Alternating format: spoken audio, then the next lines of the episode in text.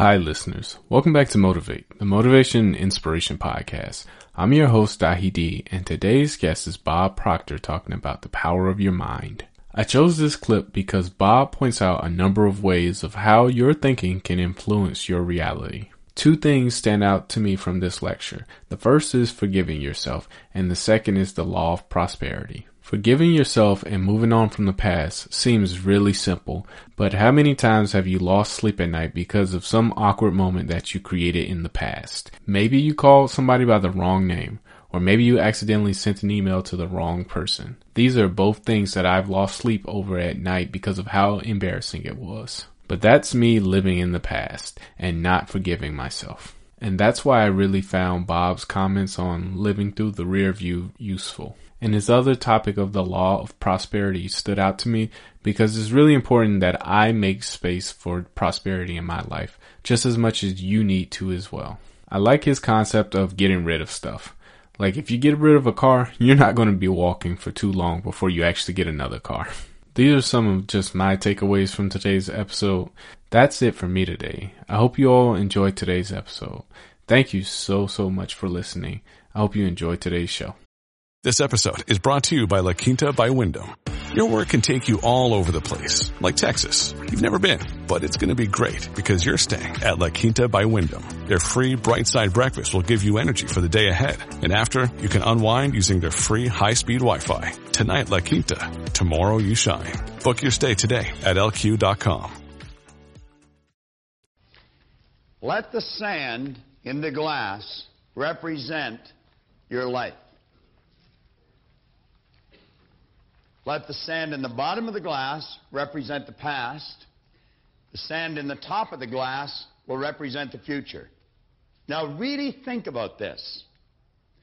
The sand in the bottom of the glass represents the past. Everything that has happened right up to this moment in your life has been absolutely essential to make you the person you are, to prepare you to do whatever it is you're going to do. I'm of the opinion that we never really know what we're preparing ourselves for. But if we're using the right ideas, we can be absolutely certain it's something great. The sand in the top of the glass represents the future. There's absolutely no way that any of us can tell how much sand there is in the top of our glass.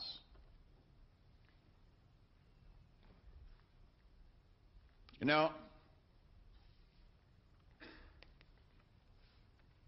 I remember my grandmother when I was just a little boy, because she pretty well raised me, she and my mother. But my mother worked all day, and Grandma was the one that was home when we were small. And Grandma came to live with us a year before I was born. My grandfather had passed away a year before I was born. So when I arrived on the scene, Grandma was already there. She would probably have been around 60 at that time. So in my mind, she was a very old lady. Now, I've since changed my attitude about that, but at that time, Grandma was way up there. And you know, every day of my life that Grandma spent with us, I think I heard her say, I'll soon be gone, dear. I'll soon be gone. Well, you know, it got to a point we thought Grandma was never going to go. now, we didn't want her to, of course. She was a dear soul. She really was. But Grandma kept saying, I'll soon be gone. She was 94 when she left. 94. And from the time she was 60 until she was 94, she was saying, I'll soon be gone. Now, around the same time, I had a young friend of mine Bob Yates. Bob and I went everywhere. We did everything together. We were, as the saying goes, as thick as thieves. And Bob was two or three months older than I was, I guess. He got his driver's license two or three months ahead of me. And I remember Bob had this sort of a panel truck it was like a sedan delivery. Today, I suppose we would call them vans. But it was on July the 9th, 1951, Bob was coming in the Kingston Road Highway, the highway you would travel on if you were coming from Montreal into Toronto, Canada. And there's one area that some of you would be familiar with where you can either go along onto Danforth or cut down onto Kingston Road. And Bob was cutting on down to Kingston Road, and it was necessary to go under a concrete overpass. And as Bob come down there, wham, just like that, he hit that concrete overpass, and like that, Bob ran out of sand. 16. Now that was a terrible impact in my life. I'll never forget it. But if you had asked Bob a half hour before that how much sand he had in the top of his glass, he probably would have said half a century for low. He didn't have a half an hour. Now, I choose to believe that we all hope that we're going to go to bed tonight. And we're going to get up tomorrow morning. We're going to go to bed tomorrow night. But none of us know with absolute certainty whether that's going to happen or not. I remember the first speaker I ever heard was Charlie Cullen. And uh, Charlie's late for out doing what I'm doing right now, right on stage. I suppose when Charlie went on to make the speech that he went on to make, he probably thought he had lots of sand left, but he didn't. And every one of us can tell a story like this, probably tell a number of them. See, the point is, you don't know how much future you've got.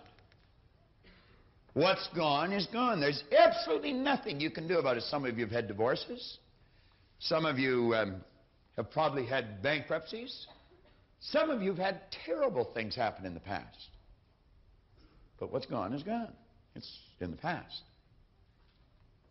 And to spend your time focusing on the past is to spend the only thing that you've got, and that's what's right here, right now, because the sand never stops running.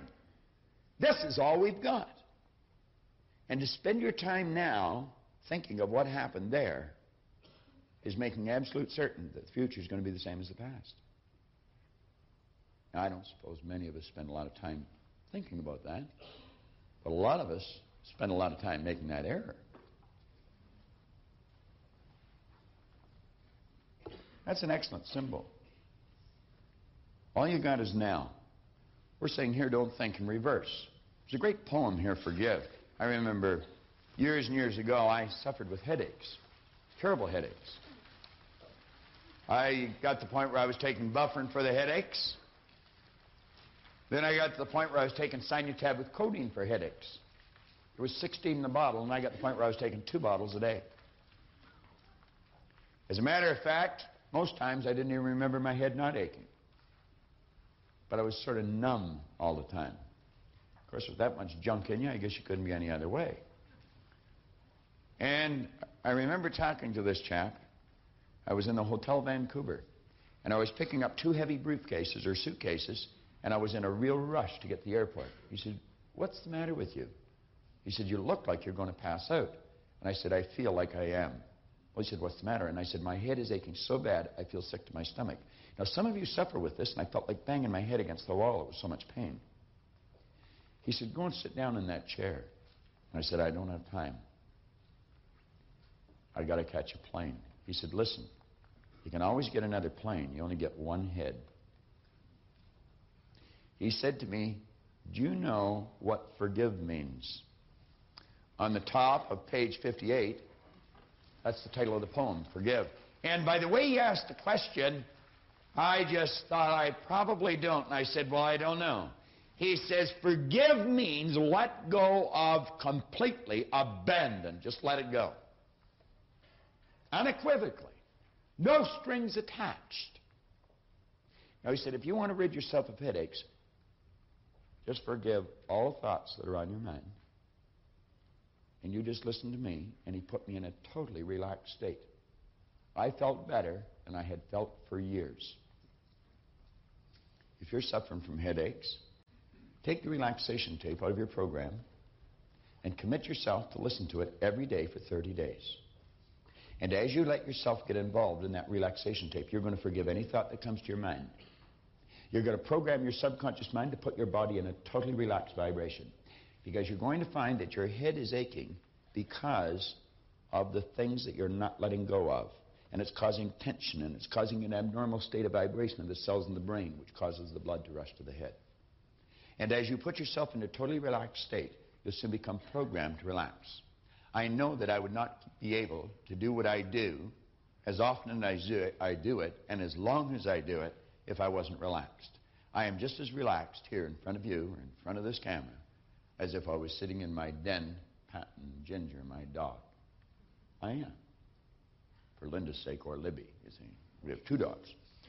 They accuse me of favoring one of them. Now, probably because I do. I think Ginger's prettier. now, study that poem. Study the meaning of it. On page 59, we say you'll never obtain any substantial measure of material wealth if you insist upon living your life as if you are looking back through your rearview mirror on your automobile. Nevertheless, it seems to be a very common error which many people have turned into a habit. Let the dead bury the dead. Let it go. I don't care how bad it was, let it go. Five years from now, ten years from now, when you look back in retrospect at that terrible thing that's happened, you're going to find it was probably one of the best things that ever happened to you. Advancement of all kinds is preceded by a crisis. The greater the crisis, the greater the opportunity for advancement. Or you could put it another way. You could say, out of all confusion comes order. A higher degree of order than that which existed prior to the confusion. Because you see, the confusion was a learning state. Remember, I was pointing out that business is fun. It really is. I see business as a game. It's a game we're playing, and we play to win. And when we're winning, we're having fun. And when we're losing, we're learning. Let's treat both of the experiences exactly the same. They're learning experiences. Now we say, remember the old adage which says, let the dead bury the dead. Stop looking back on your life and worrying about the things which have already occurred and which you can no longer alter. It's like trying to change the time you got out of bed this morning. You're never going to be able to do it. That stands for eternity. You cannot go back and change it, since you cannot let it go.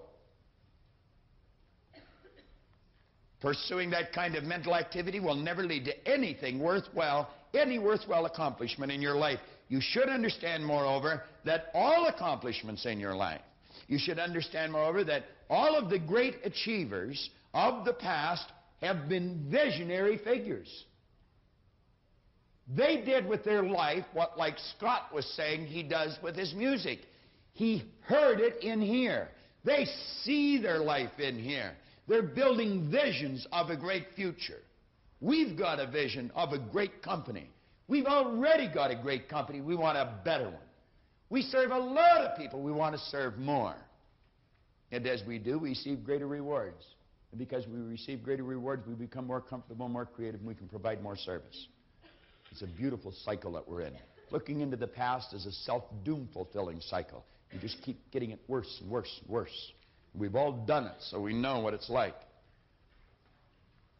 These visionary figures were men and women who projected into the future, and they did not belabor over things which had already passed.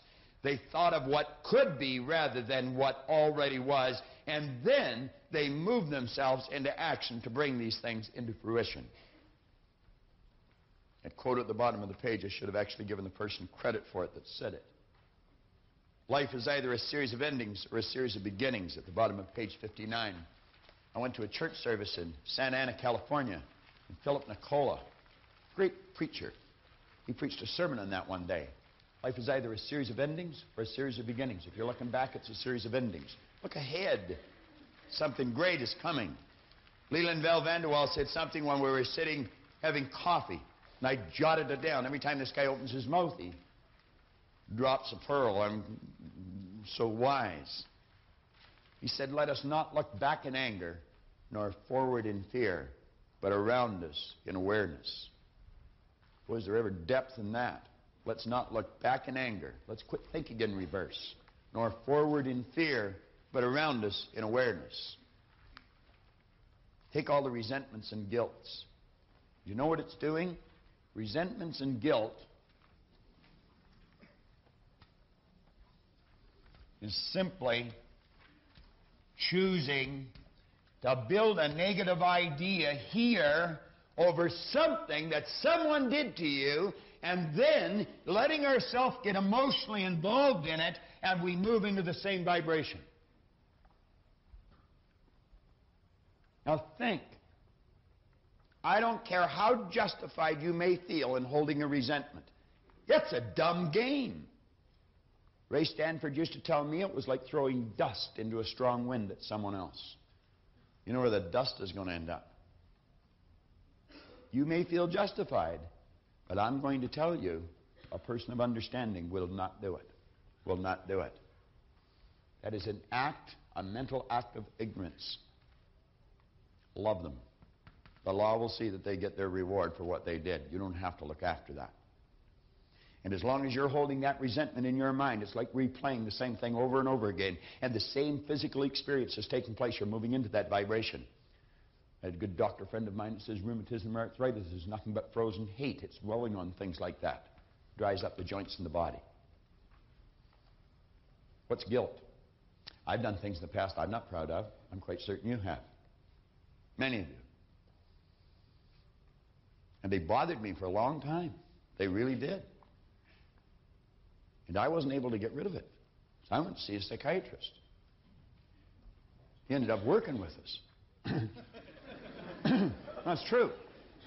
He helped me, but I helped him too. and just through a series of right questions, I developed an awareness and was gone. I have absolutely no guilt anymore. I just will not tolerate it.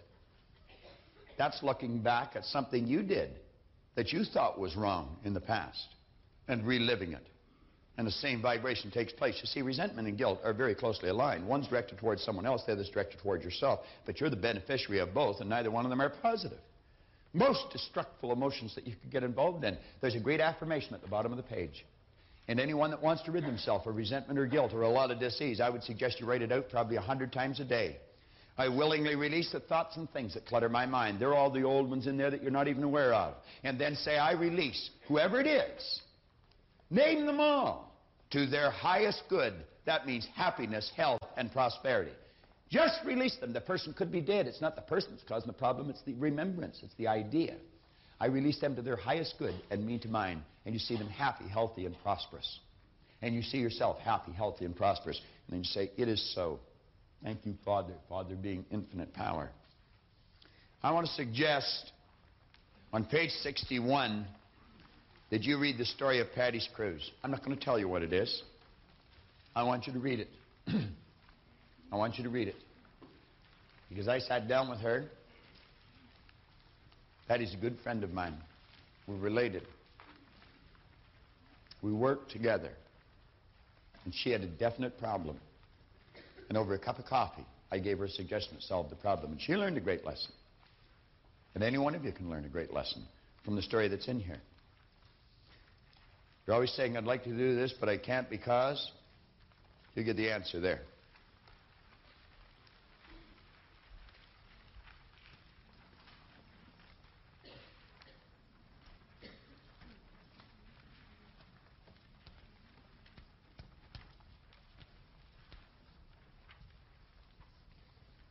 Now, on the next page, on page 62, if you have been guilty of allowing your sales sheet, your bank account, or the x rays your doctor takes of your body control the way you feel or think or view your sales, your financial position, or your health, I can assure you that just as certain as it's going to get dark tonight, there will not be any marked improvement in your life in any of these areas. There won't be. What Paul Hutsey tell me? What he tell you? He's been in the business 38 years. He's been in management 35. When I sat down and talked with him, he had been in the business 24 years, and he had been in management 22. And he said, I know I can get better results, and I don't know why I'm not. I know I'm a good person. I know my people are good people. But he said, I don't know why I'm not doing it. I said, I can tell you in about 15 minutes. I said, Paul, you're thinking in reverse. You're letting the sales sheet control everything in your life, and you're creating more of the same. It's not changing. I said, you got to quit doing that. You got to realize that the results you're getting has been controlled by the way you think. And I said, what you want to do is keep your mind on a higher image rather than a lower concern. You take this magnificent power and you build the picture in here that you want. And you let yourself get emotionally involved in that picture. And I said, Paul, it'll happen so fast, it'll make your head spin. What did he tell you? In nine months, he went to the top of the company. Nine months. He had been trying for 22 years to do something. What did Al tell you? 18,000 to 500. I was saying to someone downstairs, you know, I used to read these stories in the books when I first started, and I thought, oh, this can't be true. Go follow these people, talk to them. That's why we brought Paul Hutsey in here. That's why we've had the various people stand up that we know that changes have taken place and come back to these seminaries. And they keep coming back and they keep coming back. That's why you should keep watching what you're looking at. On page 63, these are just action lessons. I want you to take the chapter on Don't Think in Reverse, and I would suggest that you read it over a few times and ask yourself, what did I learn from this chapter? What did I learn from it? I would suggest you take your own voice and you narrate that chapter and the one John just went through on the razor's edge. Put them on tape. You've got a tape in your folder for your own affirmations, your own commitments, and your own goals. Take that tape and record it. Some people come to me and say, There's nothing on this tape. You know what they're saying? I'm not thinking, I'm not reading, I'm not listening, I'm not looking, and I'm not doing what the program tells me to do. Take that tape and record your commitments. Record your goals. Record your affirmations, your positive statements to yourself. And in your own voice, Dave Mifsud was telling me one day, he says, What an excellent idea. He said, Your own voice, one that you trust. But Dave was really saying, I trust my own voice. Some people don't, you know, Dave. Read that lesson over and ask yourself what you learned from it. Now, the last lesson is a classic. I talked to a person here, right here in this spot, within the last couple of hours. And I told that person to focus in on this lesson. Focus in on this lesson. I want you to think.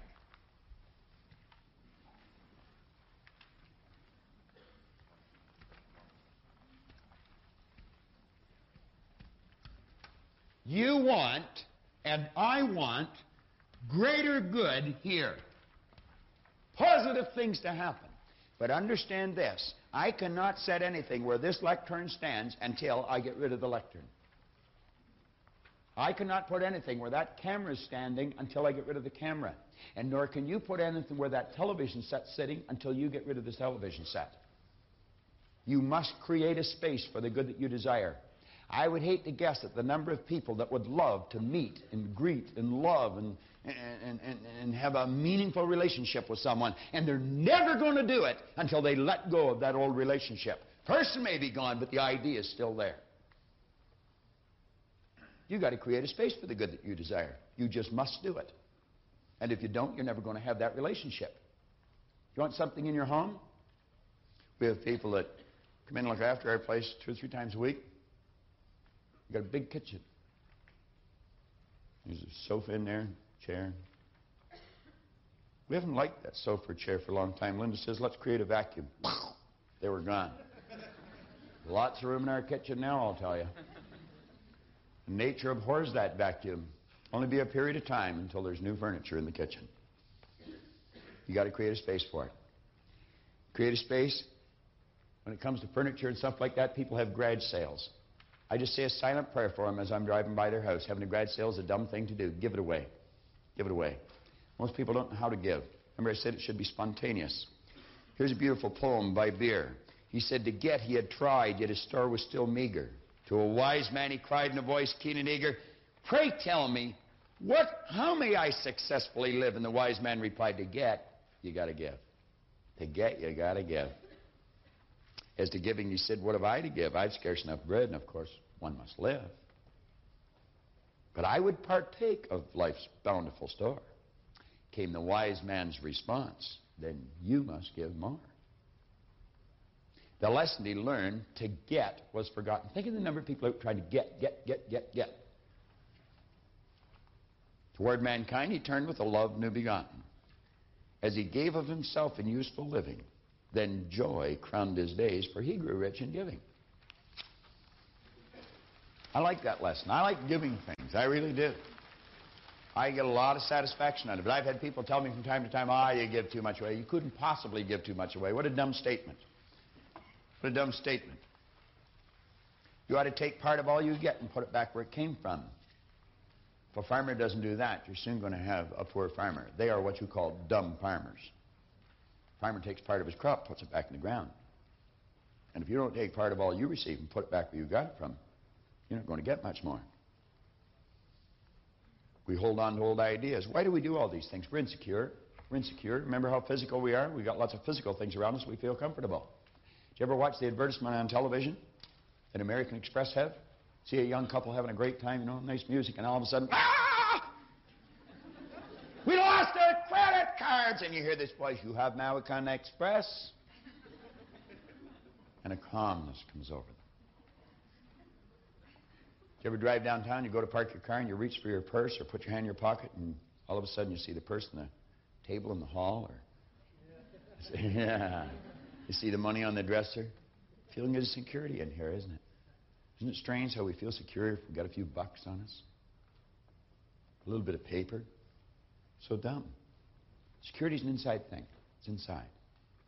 And the more we learn about ourselves, the less we need all these things around us. Some people are real pack rats.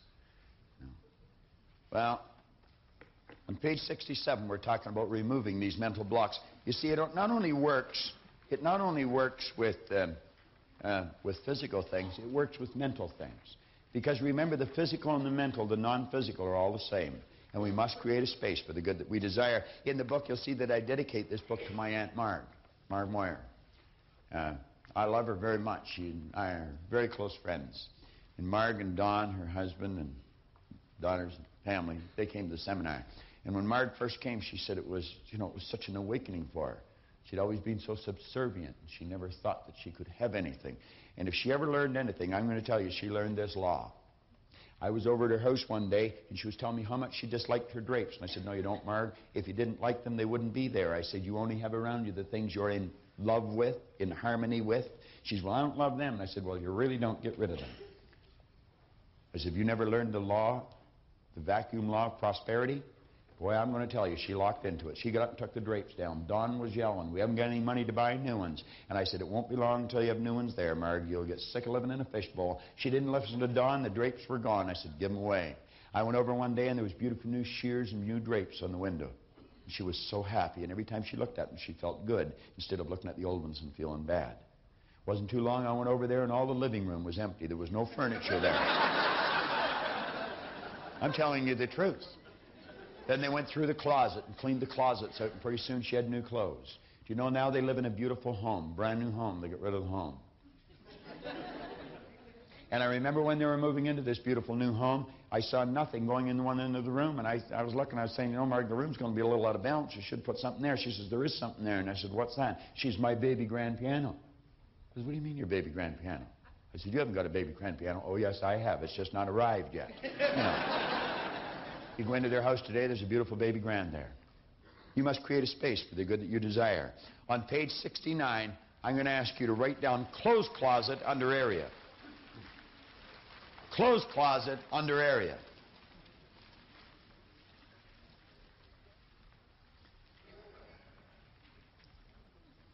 Now, I want you to write down a date within seven days of today's date. Completion date. Put down a day, could be today, tomorrow, the next day, but within seven days of completion date. Now, what I'm going to suggest you do is that you test this law. I'm going to suggest you go through your closet and every piece of clothes or garment you pick up that you do not wear, you get rid of it. You, get, you just put it on the floor. And you're going to get to the point where you're going to grab one garment and you're going to have a difficult, it's almost like it's welded to the railing. because that garment you paid a lot for and you haven't worn it very often. In fact, you only had it on a couple of times, but you don't like it. It doesn't feel right or it doesn't fit right. But you're thinking, I spent so much on it, so good I can't throw it out. Get rid of it. Get rid of it. Completely clean the closet out. Get rid of the shoes. Nice idea, isn't it? That's right. You want to know? I know. I can tell by looking at you. You want to know. I mean, you're just so excited about this. Do you know in a relatively short period of time that closet will all fill up again? You'll say, but where will I get the money? You'll attract it. And you'll get the clothes that you want. There's a young lady sitting right here in the front, Heather. She's just gone through that. And James paid.